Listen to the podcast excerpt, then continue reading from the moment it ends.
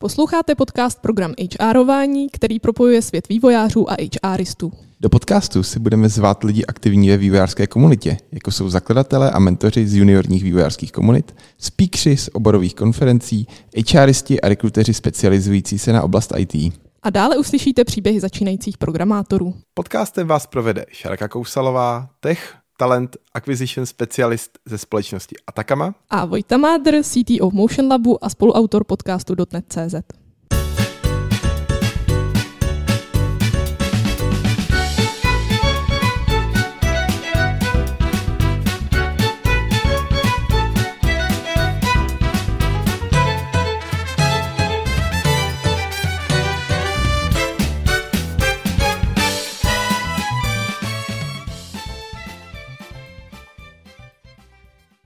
Dnešním hostem je Svetia Margetová. Ahoj Svetio. Ahoj. Víš sa jak představit?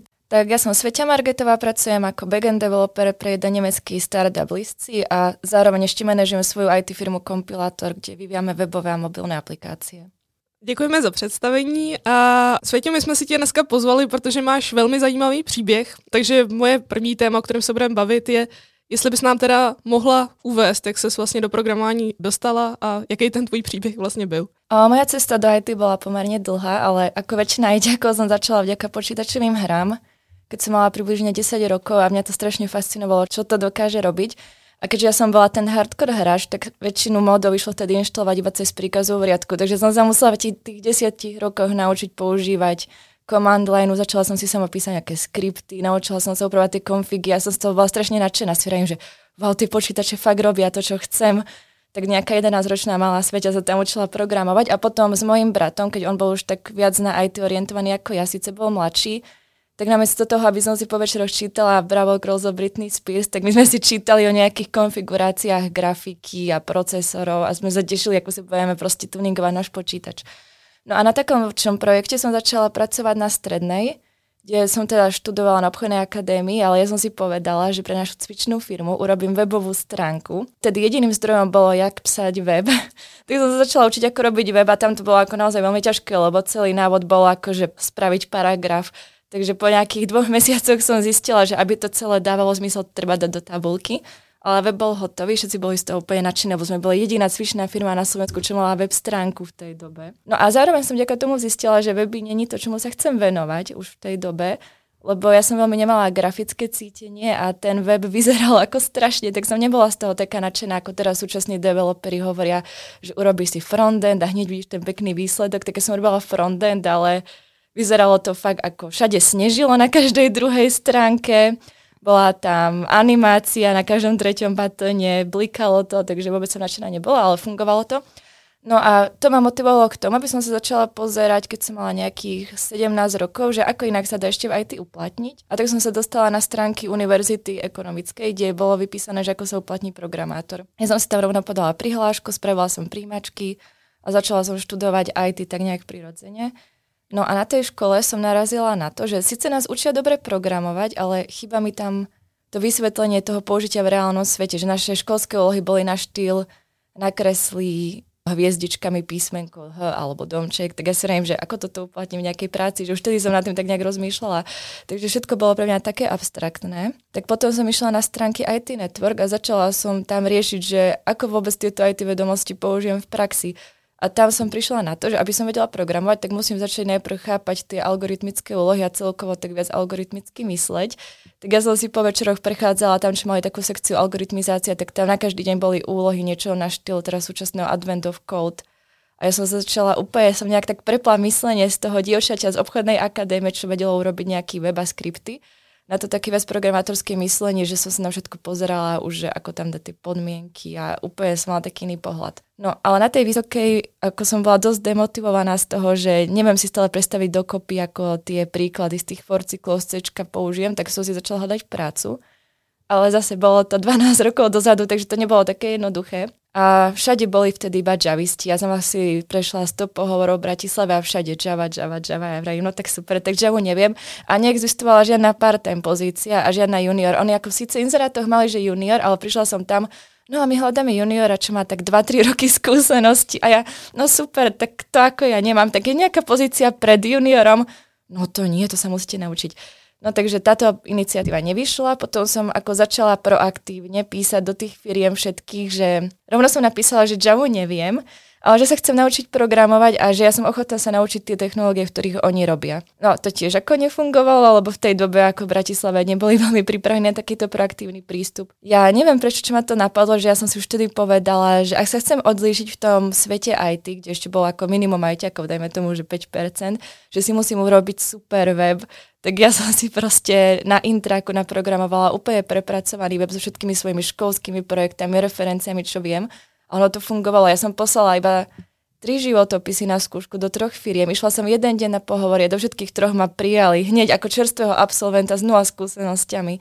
A tak ja som si povedala, hm, to by som mala využiť, že idem akože zmaximalizovať efektivitu, tak som nastúpila do tých dvoch stroch a vôbec ma ako nenapadlo, že ako to časovo skoordinujem, lebo som bola ako nadšená, že dve IT práce naraz, to je cool. Takže našťastie tie zamestnania boli 15 minút od seba, tak sa dalo medzi nimi prebiehať, ale tam som potom pracovala prvýkrát v skutočnom IT týme, boli to korporáty, ale tým, že som tam bola na part-time, tak všetko bolo ako ten deň vybavené a tam som sa naučila, ako to naozaj funguje v skutočnej robote. A to ja som mala nejakých 21 čerstvo ako po štátniciach a už som mala prvé takéto pracovné skúsenosti, čo nikto z mojich spolužiakov nemal. Oni ako si povedali, že po štátnici si dajú voľno a idú sa pripravovať na inžiniera. Iba ja som ako jediná pracovala, oni nechápali, čo to na tom Facebooku píšem, že riešim nejaké skripty a tak. No a ešte super na tom bolo, že som pracovala s mojimi učiteľmi z Vysokej, takže sme sa tam všetci stretli a tiež nechápali, že čo tam tá naša sveťa, ktorá ako sme ju pred chvíľou, sme jej tam na štátniciach dávali známky a už tu s nami pracuje v našom týme. A bola som tam tedy ešte jediná baba, alebo to tiež ako nebola nejaká kampaň, že baby do IT, tak som sa cítila taká úplne hamblivá, že kde sú dievčatá na tomto oddelení. Ale celkovo mi s tým kolegovia pomohli a ja som bola už tedy nejaká tak proaktívnejšia, takže som mala tú prácu, ale trošku som tam cítila to odsudzovanie, lebo keď nám v tej prvej práci rozdielovali robotu, tak my sme mali ako napísať všetci po 80 nejakých skriptov. No a ten manažer vraví, že tak tento tu z fitky napíše 160, tvoj kolega 80 a ty zvyšné, alebo ty si baba a ty to asi nedáš, tak to si rajím, že hm, tak čo to je? Ale stále berte to tak, že to je 11 rokov dozadu, úplne iný svet. No a nakoniec to skončilo, takže ja som napísala skripty aj za tých kolegov, lebo som sa do toho nejak ponorila, som chcela ukázať, že to aj baby dajú. Takže nakoniec ja som mala 120 skriptov a ostatní menej. No ale z tohto korporátneho svetu som chcela ako prejsť trošku viac do toho startupového, tak ja som si povedala, že si tam rok pauzu od školy, a že idem hľadať skúsenosti, tak som sa presťahovala do Brna a tam som sa naozaj zaverala na pol roka na intráku, keďže som to mala ako študent platené v tom medziroku a učila som sa programovať sama v Pythone a znovu to prepojenie do praxe vychýbalo, aká som mala milión svojich projektov, ale vedela som, že to není ono, keď si tam búcham kod sama žiadne drivu, nejak som sa neposúvala, tak som si našla prácu v dvoch startupoch, zase dvoch. ja nikdy jedna práca nestačila. No a tam som sa naučila tomu agilnému prístupu, Tedy som začala mať oveľa viac odpovedností vo tých korporátoch, tak tam to bolo, že môj task a nič iné. No a zrazu v startupovom svete som bola zodpovedná za tie deadliny, za to, aby to proste bolo na nejakú prezentáciu funkčné. Musela som veľakrát prioritizovať, že to, čo mám rozpracované. Tak ako v tej dobe sa mi to páčilo, ale už potom som zase mala pocit, že sa nejak neposúvam, lebo zase ako to je startup, tak sa trošku kašľalo na to code review, ako nie, že by v tej dobe existovalo. Ale ja som chodila za kolegami, že nech si mi na ten kód pozrú a znovu som mala pocit, že sa neposúvam. Že posúvala som sa vo všetkých iných oblastiach, ale v tom programovaní som mala pocit, že stagnujem. Tak som jedného dňa šla zo zúfalstva pri našej škole, vtedy na Masarykovej do hospody a tam bolo strašne veľa mužov a o niečo sa tam bavili a strašne sa z toho tešili. A ja som sa spýtala, že čo je to tu za zraz? Oni, no to sú nejakí Pythonisti, oni sem chodia raz za mesiac a tej som zistila, Pythonisti, to by som s nimi mohla rozumieť, lebo ja robím v Pythone. A tej som spoznala Honzo, objavila som pivo, až vraví si, že je to existuje nejaká Python komunita, ale bylo to akrát tej, keď som sa rozťahovala späť do Bratislavy, ale Vtedy som zistila, že existujú nejaké IT komunity a začala som ich zakladať v Bratislave. Lebo tamto IT nebolo také ako ešte populárne ako v Česku. No a z tohto startupového prostredia, kde všetko hr, hr rýchlo, som chcela trošku kľud. Povedala som si, že idem do pohodlie korporátu späť z toho startupu, ale už som mala veľa skúseností, tak ja som si iba znovu naprogramovala nejaký ešte viac vytuningovaný web, takže znovu na všetkých pohovoroch ma hneď prijali tie pohovory boli, že som išla na otočku do Bratislavy a vrátila som sa s desiatimi pracovnými ponukami, že jeden deň všetko obehám. A ja som si povedala, že nejdem teraz robiť programátora, ale ako analytika, alebo všetko, čo mi na predchádzajúcich prácach vadilo, že nikde nebola analýza. Takže sa niečo programovalo dvakrát, niečo sa robilo zle, stokrát sa to prerábalo, tak som si povedala, ja to zmením a ja idem robiť analytika. Tak som nastúpila ako IT analytik do korporátu, tam to bolo super, znovu menej zodpovednosti, pohodička, svoje tasky, ale mne zase potom vadilo to pomalé tempo a že tam nemám tú moc rozhodovania ako v tom startupe. Takže som v kuse chodila za manažérmi, že ja chcem jednať aj s klientami, ale keďže korporát ma nechcel ich ním pustiť, ja som hovorila, že neviem robiť dobré analýzu bez komunikácie.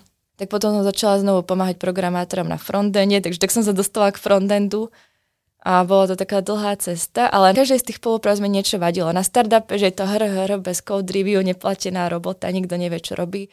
Na korporáte zase, že pohoda, ale nemám tam tu moc niečo zmeniť tak som si povedala, že najlepšie bude založiť si svoju vlastnú firmu, kde si skombinujem vlastne to, čo sa mi páči. A takže keď som zakladala firmu, tak som to zakladala s troma kolegami, čo sme boli seniori, lebo sme spolupracovali v Unicorne a boli sme takí tiež znechutení z toho, že ako to tam funguje. Tak sme si povedali, že založíme svoje ako keby nápady do nejakého projektu.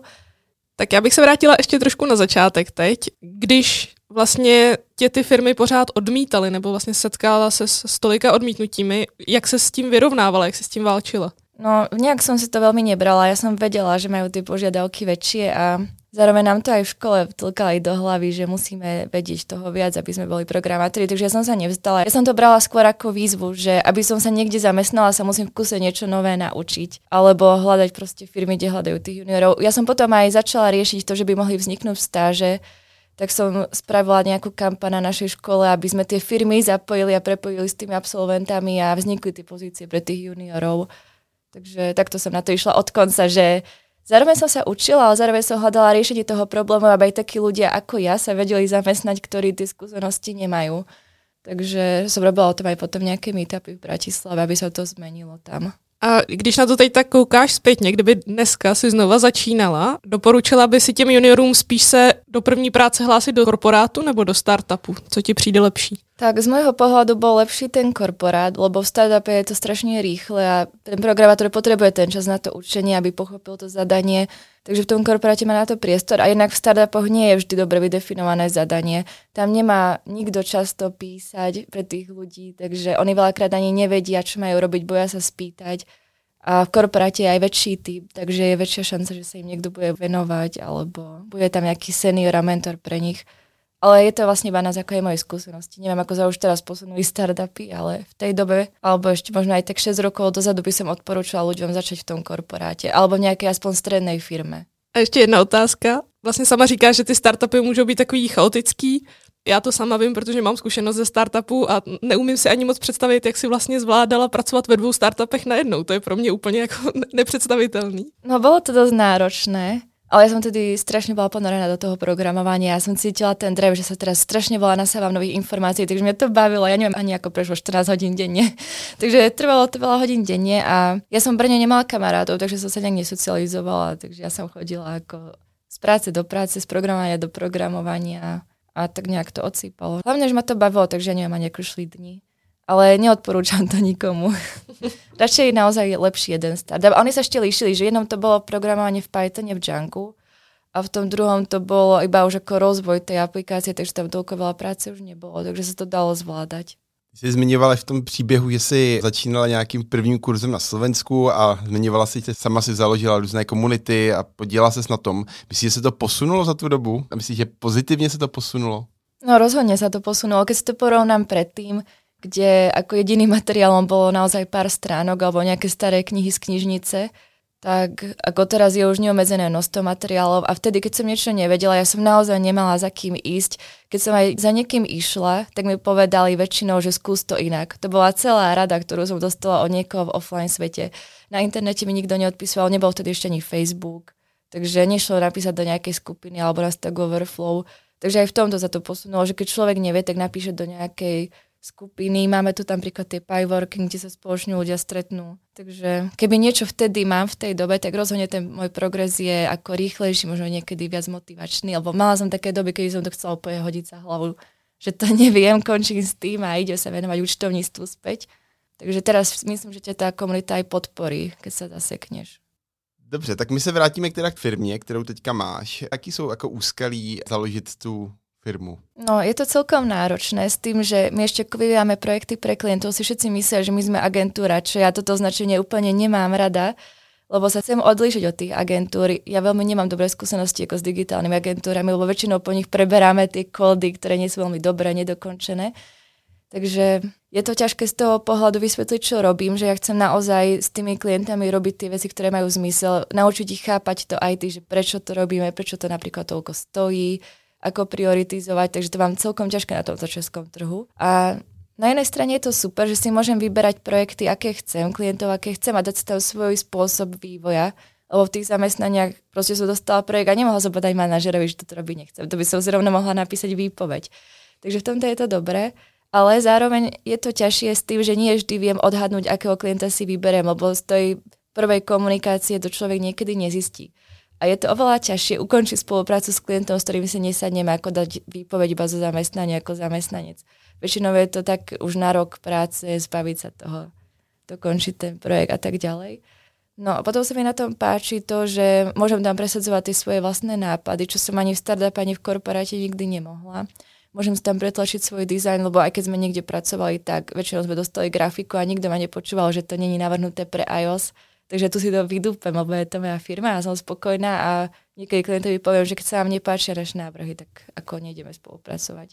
No ale je to ťažké práve z toho pohľadu hľadania tých nových ľudí a je tam tá veľká zodpovednosť. Asi najťažšie na tom riadení je to, že v IT sú strašné prestoje. Ako kým sa to vydefinuje, nakreslí, spraví API, a dojdeš k tomu frontendistovi, tak tam strašne veľa ľudí v tom procese nemá čo robiť a na niečo sa čaká a tí ľudia sú z toho strašne demotivovaní. Tak tam sú iba dve možnosti. Ty prestaj im platiť a oni sa ako síce nutia, začnú si robiť svoje projekty a stratia tú motiváciu potom, keď príde task pracovať, alebo im dať viacej projektov, čo tiež nikto nemá rád, lebo potom tam je to switchovanie a človek skáže z tasku na task. Tak asi takto to skoordinovať je to najťažšie z môjho pohľadu. A udržať tých ľudí motivovaných potom.